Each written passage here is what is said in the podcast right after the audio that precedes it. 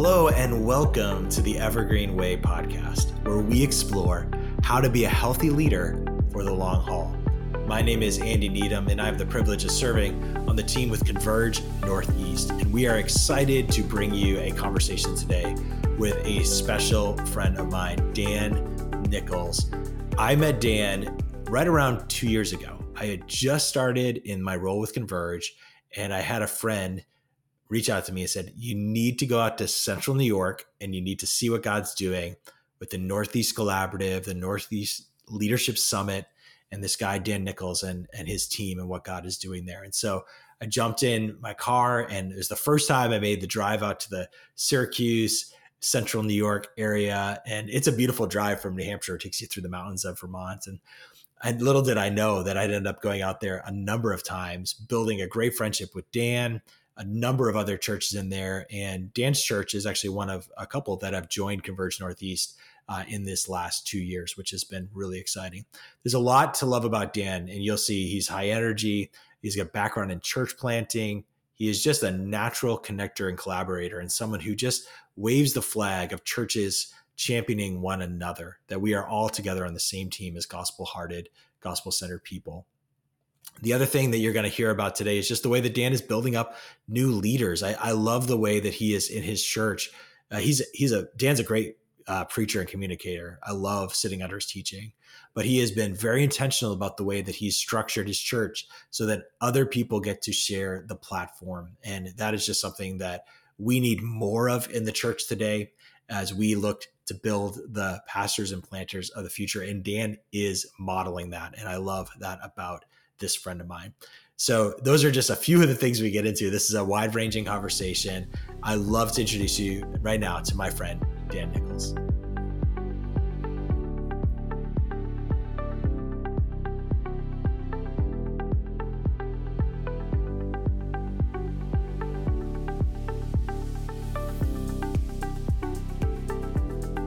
Today, we're to have a real fun conversation with a true somebody who is a, a kindred spirit of mine. Uh, when I met him, I was like, How did I not know you before this? Dan Nichols, Central New York and beyond, uh, pastoring Grace Fellowship and leading an incredible network out there. Dan, thanks for jumping on today. Dude, thanks for the opportunity. So, Dan, can you just give people a picture of what ministry looks like today? You're serving at a local church and have been doing a great job uh, with an established church. We'll talk in a minute about your church planting background, but then you're also uh, just a natural connector and collaborator and get to do that in some fun ways. Talk about that for a second.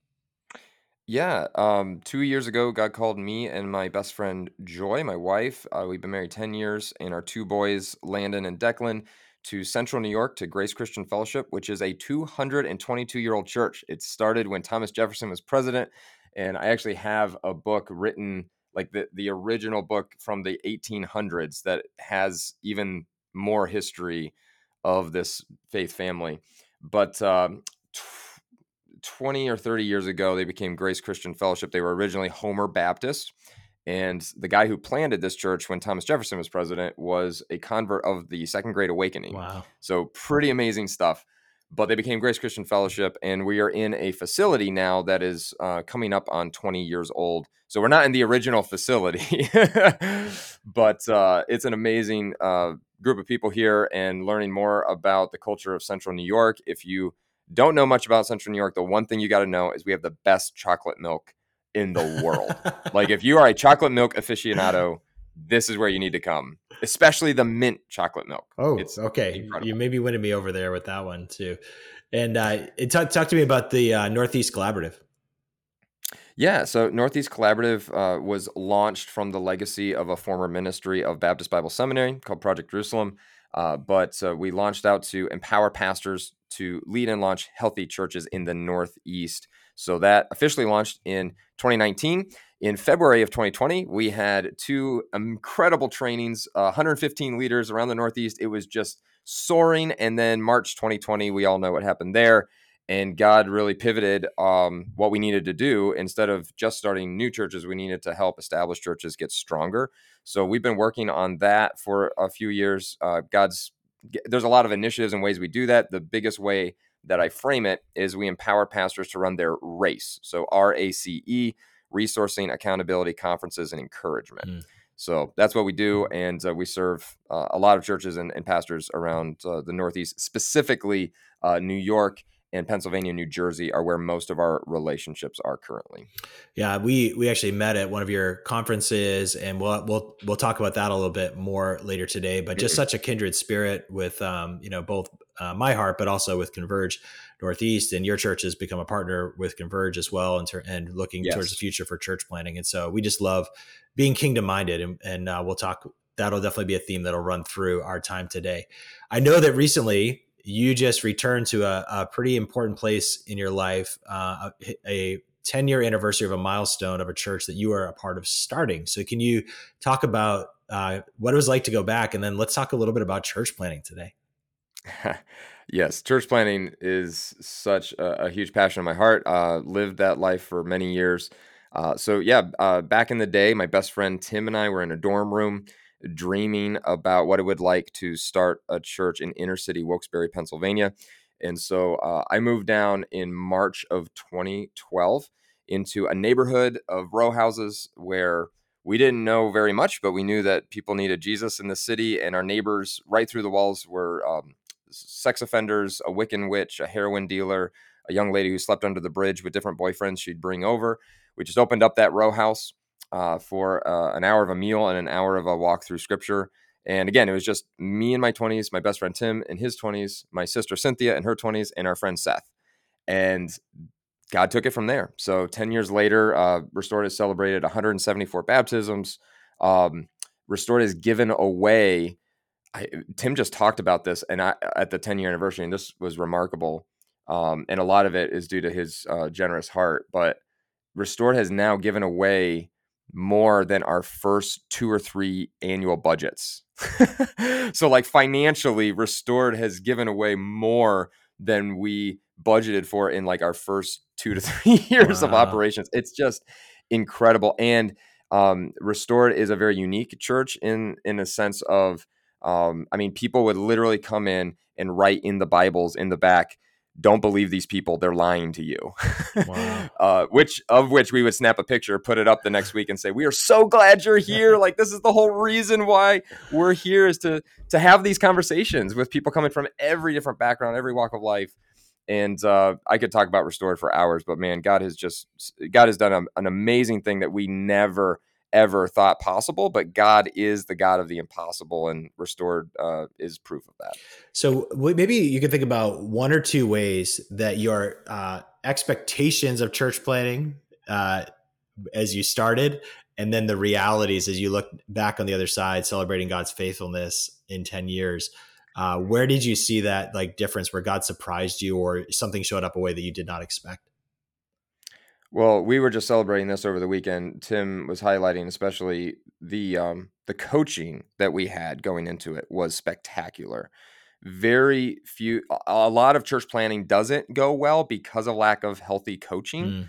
God surrounded us with mentors and coaches in our young 20s that would steer us straight. Yeah. And that made all the difference. So I did not come into it the way that many do with these, hey, I'm going to preach a bunch of sermons and tons of people in this city are just going to come to want me, you know, monologue for an hour or whatever, which Tim and I literally did. We actually, back in the day, we would preach 55 to 60 oh minute goodness. sermons on the regular, and people kept coming. That was crazy. But really, the hallmark of Restore's journey was not Sunday events. Mm-hmm. It was literally just sitting down in row houses in different places in the city and just loving people and getting Little Caesars pizzas hmm. and opening up God's word and saying, here's what it says, here's what it means, here's how it applies to your life. I mean, the simplest things. And I think so many people think church planting is about reshuffling the deck of like yeah. having a certain ministry philosophy or, you know, structures and systems and all these things. Really, at the end of the day, it's just going and living out the great commandment, the great commission, and the great collaboration.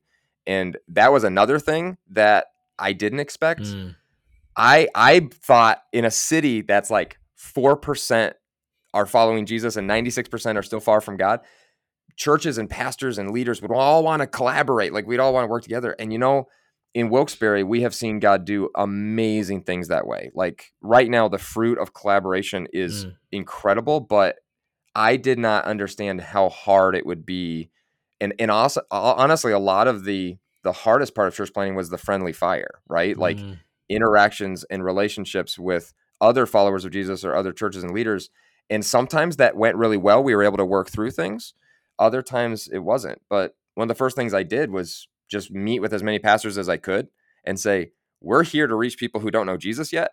Um, want to build a bridge. Sometimes that went well, sometimes it didn't. But man, Satan knows what he's doing. And I think Satan's number one strategy is to attack from within. Mhm. And so, you know, we went in with a posture of we just want to be a part of what God's doing in the city.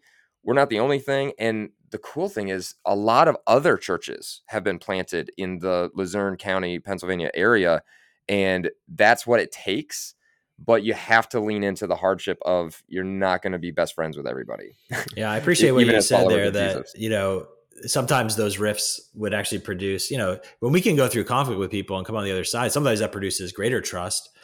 But it Mhm. also is not all roses and rainbows. Like there were times when you felt like, no, we're we're just gonna stay at a distance. And, you know, that's that's a you know, for your um for you to persist and uh it's encouraging, you know, to see what God has done through that that church and, and God is doing in that that city.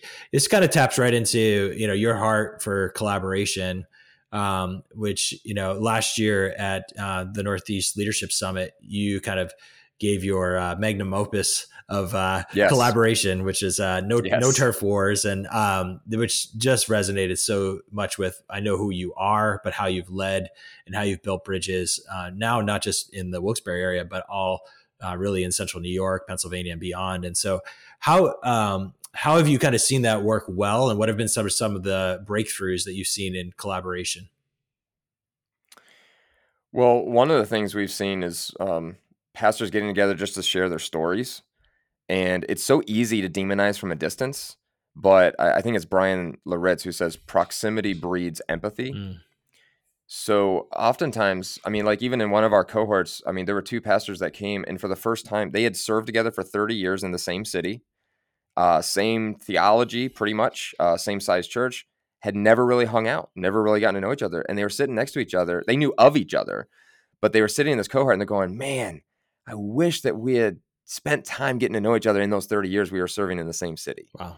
And, you know, we're starting to see like that is the reality for many pastors and churches, like historically, but we're starting to see those walls break down by simply getting pastors together to share their story. And then they can resonate with each other and go, wow, you struggle with that too? I struggle with that too. Like, no way. I didn't, I never knew that. Mm. Or if you've, if you have been demonizing from a distance, you start to recognize, oh, there's more going on here than just what I see on social media or just what I see on a website Yes. or or just what other people's perspectives are because so often leaders and churches only get the perspective of each other through secondhand means that oftentimes isn't even really passed along in- a godly fashion. Yeah, the grumpy people leaving your church going to the next church down the road. yeah, or whatever that. Yeah, I, I've seen I've seen amazing walls break down, especially in Wilkes-Barre. Um, we over the last decade have seen so much more intentional, not just projects and not just events, but very real gut level uh, transparency and vulnerability with each other, and a willingness to celebrate each other Mm, to celebrate, you know, because we can say all the time, oh, yeah, you know, we love it when Yep. God's kingdom grows. But internally as leaders, oftentimes we're like, ah, they're growing or they got this or they got that. Like, like one of the things that helped with that was when people would come to restored from another church, Mm. one of the first things when they would mention their pastor or whatever, one of the first things I was able to do with all, most of them was, oh my gosh, I just had a meal with him like a few months ago, or I was just hanging out with him. Like, I love him. I Yeah. love her. I think they're great, you know, and just the looks in their eyes were kind of like, oh, oh, we were thinking it'd be opposite, but no, just like letting people know, hey, we love every gospel centered church and even the churches that um, are straying from the gospel we would build, build bridges with them and Mhm. try to love them like jesus would too so Yeah, no, it's it's one of those things that I think you know, especially being in a role like I am now, working with so many churches. Like I just recognize, like pastors, they do bear a heavy load. Like um, it the easy thing to do uh, because your calendar will easily fill. you'll always have more to do than you'll have time, um, and it just sometimes will feel like the low priority to spend the inefficient quote unquote time of building bridges and relationships but what we see over and over is that that is one of the keystones for resiliency long term in yes. ministry and so yes. like you know it's it's sort of the cliche but you can go fast by yourself but if you want to go far and you want to go long you need to do it together for sure. Um, so one of the things that you guys model, maybe you could talk about this. I think you stole it from somebody else, like every good ministry idea, but you actually practice this on a weekly basis in your church. How have you cultivated that? And your, you, you guys mentioned another church by name and pray for them each Sunday. Maybe you could talk about that practice that you have.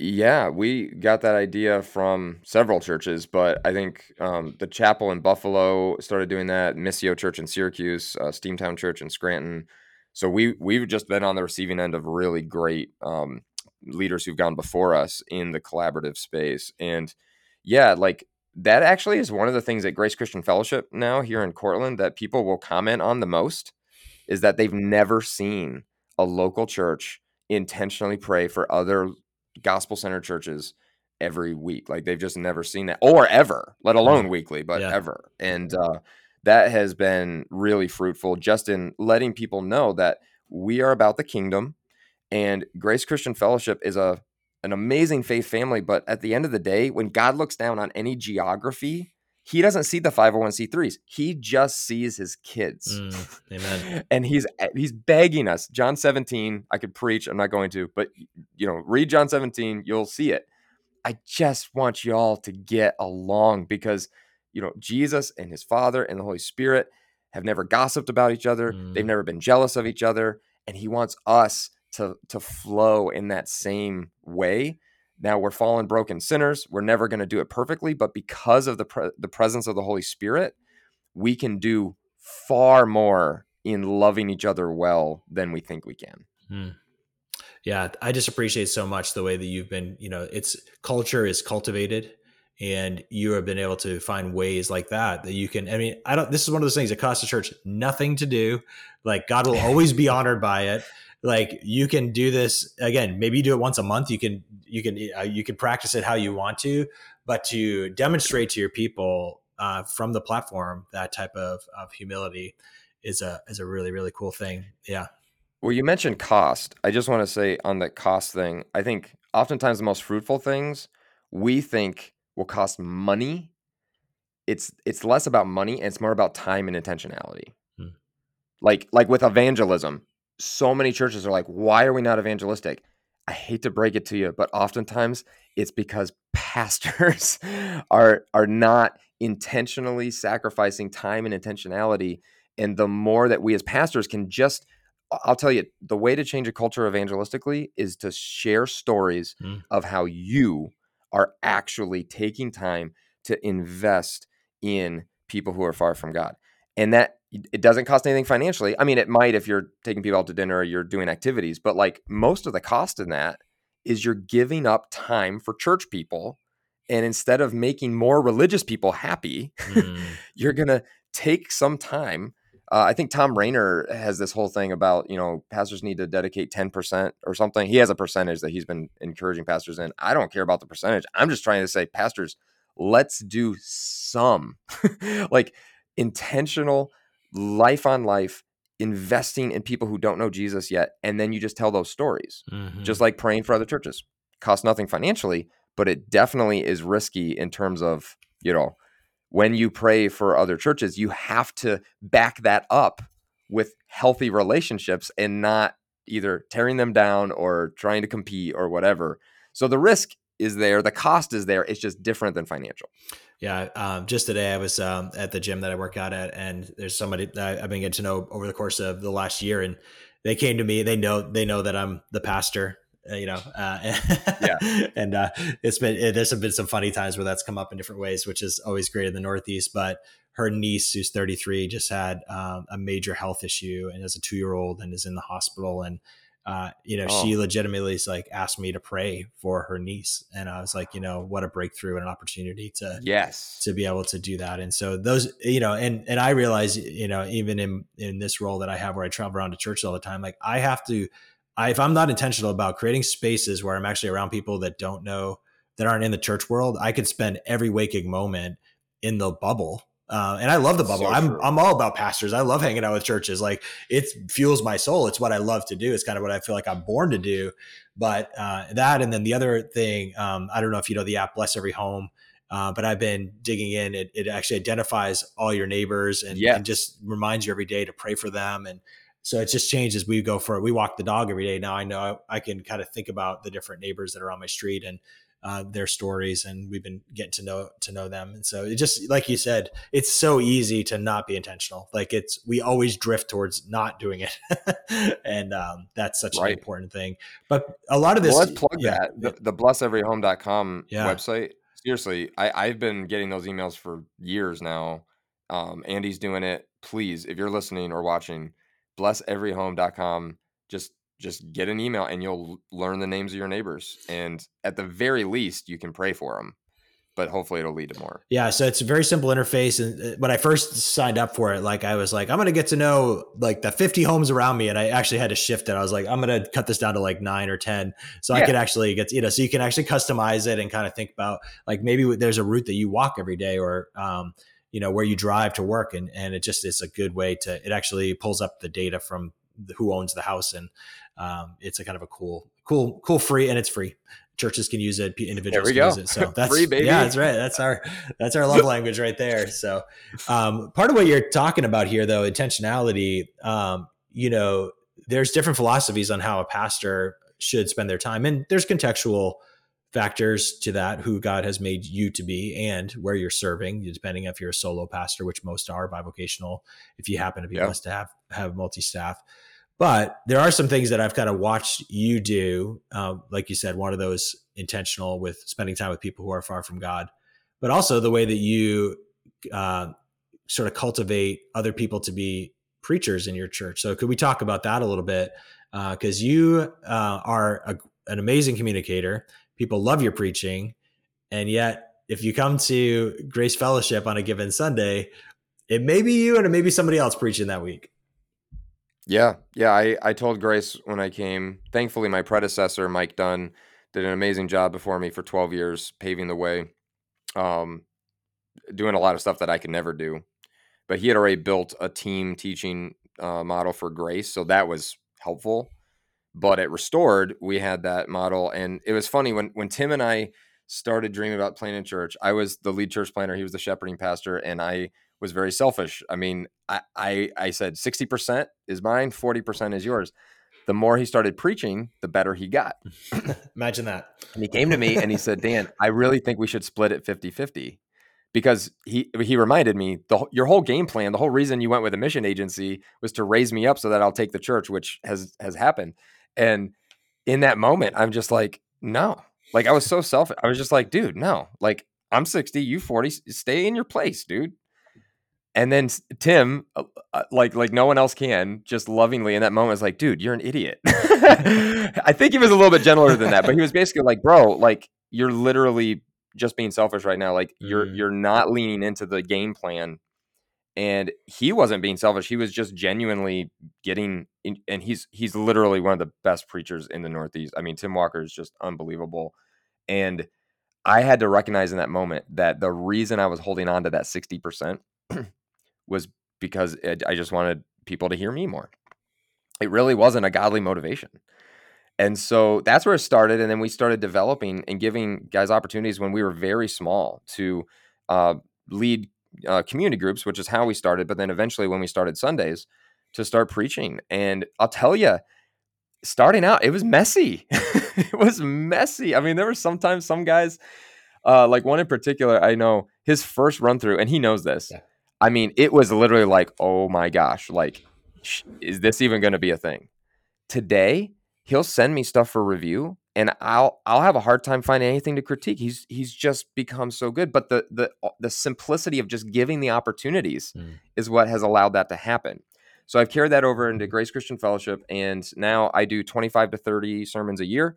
Uh, we have uh, other pastors on the staff. We also have lay preachers from the congregation. And I'll tell you, I mean, I posted about this. I won't do the full rundown, but one of the biggest wins of this is that when people come into church, especially people who are skeptical, struggling in their faith, far from God, when they see a paid religious professional, they literally are thinking, yeah, you get paid to say that. Yep.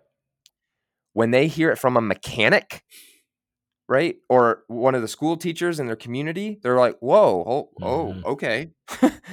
like who the message comes from matters. And I truly believe the future of the church, especially because there's going to be so much more bivocational, co-vocational uh, realities.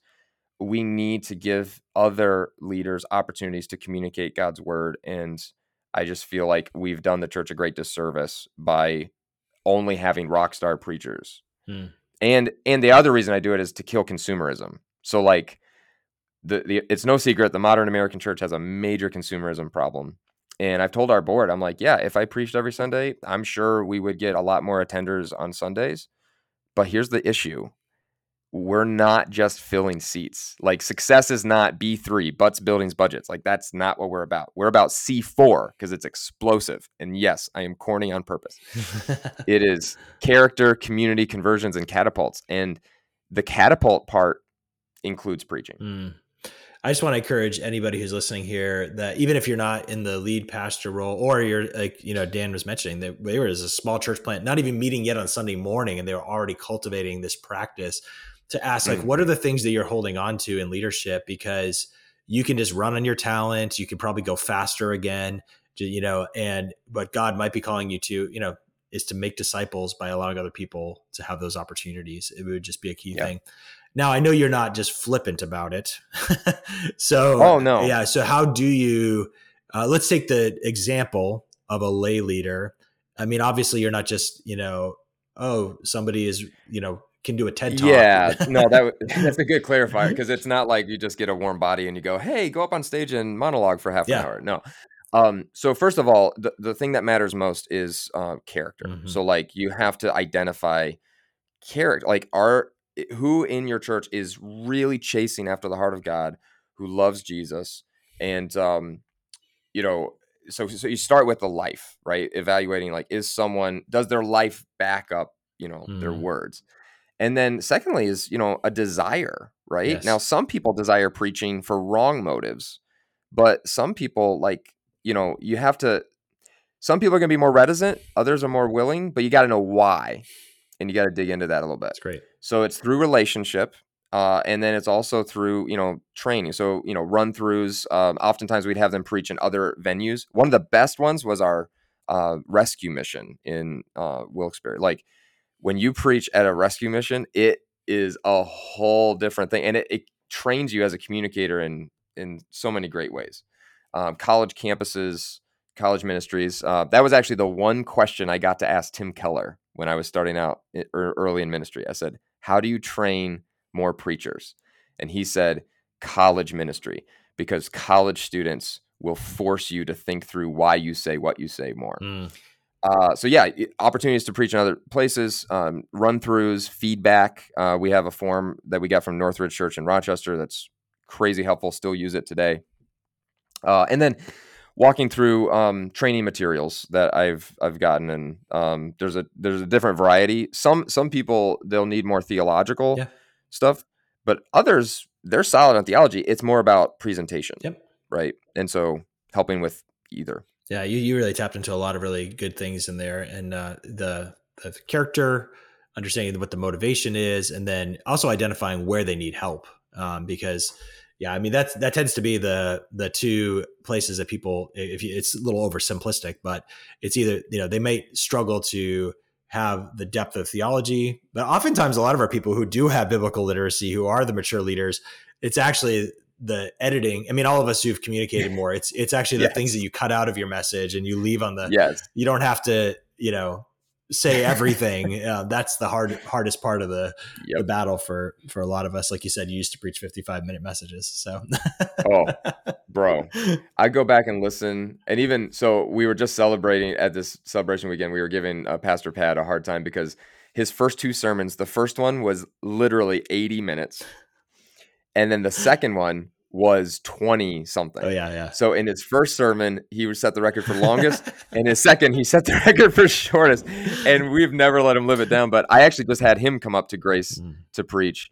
And again, what God has done in Pat's life, um, like it's unbelievable, but like we have to give people the opportunity to grow.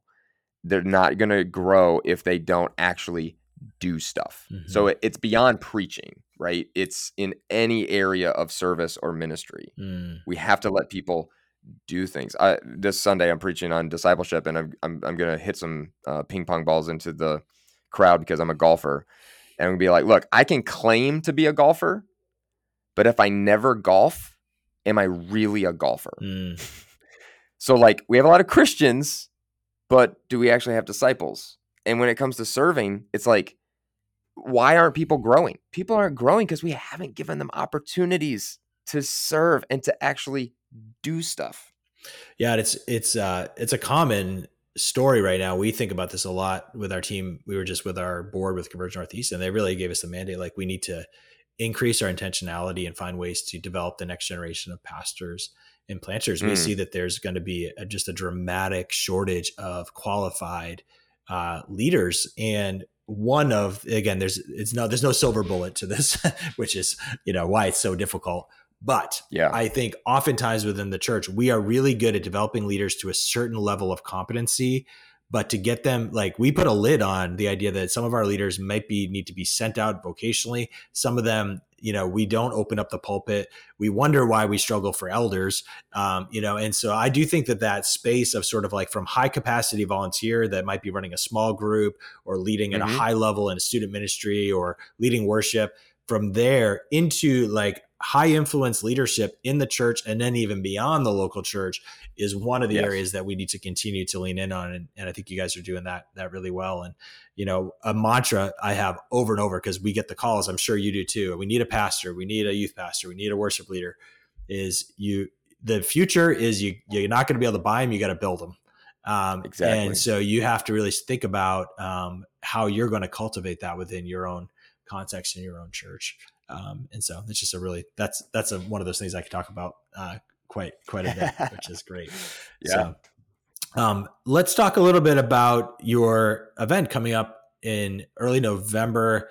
The Northeast North Northeast easy for me to say Northeast Leadership Summit uh, is sort of your uh, large event that you and this is not yeah. just for vocational leaders. It's not just for pastors. This is really for anyone who's involved in advancing the mission of the church. Um, yes. And you guys, uh, you know, from the first time I saw this event, um, and I have a background in running events, I just meant I was like the heartbeat of what you guys were doing, the culture of what you have. Uh, this is a really special day. Yeah. So uh, the mission for Northeast Leadership Summit is developing disciples in their next steps of effectiveness for Jesus. And so every year we have a different focus concept. Uh, this year is healthy churches um, effective leaders. And we're excited to have Karl Vaters in. Karl Vaters is a phenomenal leader. Um, oh, sorry, I got that wrong. Healthy leaders, thriving churches. Um, Karl is uh, he's written some incredible books. I, I think his book Small Church Essentials is probably one of the best ministry books I've ever read. Um, he serves the 92% of churches that are under 250 primarily, but a lot of the things and principles mm-hmm. that he teaches also are effective for larger churches too. Um, so yeah, wherever you're at size wise as a church, or if you're uh, someone who's a lay leader, a volunteer, uh, church member, or a teen, we'd love to have you come out November 4th to Cortland, New York. And we've intentionally made this uh, an in person experience. So, like during COVID, we did not take it digital. Afterwards, people can listen to the sessions again, but we really emphasize the the embodiment uh, piece of this of just coming together. So yeah, Cortland, New York, uh, make the trip out. We've got some some hotels uh, that are are great, and um, we'd love for you and your team to take next steps in. Let me look up all of the different breakouts. We have leadership longevity, kids ministry, conflict resolution, mobilizing volunteers, marriage, parenting, evangelism and discipleship, LGBTQ conversations, church planting, young adults and singles, and breaking cultural barriers. And the best thing of the day is that Andy Needham is going to be there with his wife Bethany as well. Um, it's going to be it's going to be awesome. Well, it's a privilege. It'd be love love to connect with anybody who's listening there in person. I will be there. It's always on my calendar, and I really am thankful for what you guys have been building and to be able to be a support to it is is truly truly a privilege. Where can people go to connect with the Northeast uh, collaborative and the NLS event. Yeah. So our website is necollaborative.com, ne for Northeast collaborative.com. And then you just click the NLS hashtag NLS23 tab. You'll see all the speakers and info there. Awesome. Dan, this has been a really great conversation. I always love connecting with you. I always try to find excuses to hang out. So here's one more. Uh, I know this will be very beneficial to those listening and um, excited to see what God's going to do in the months and years ahead. I hope we get to plant many other churches together and to uh, yes. encourage many leaders, which I think God has in store for us. So thanks so much. Awesome. Thanks, Andy.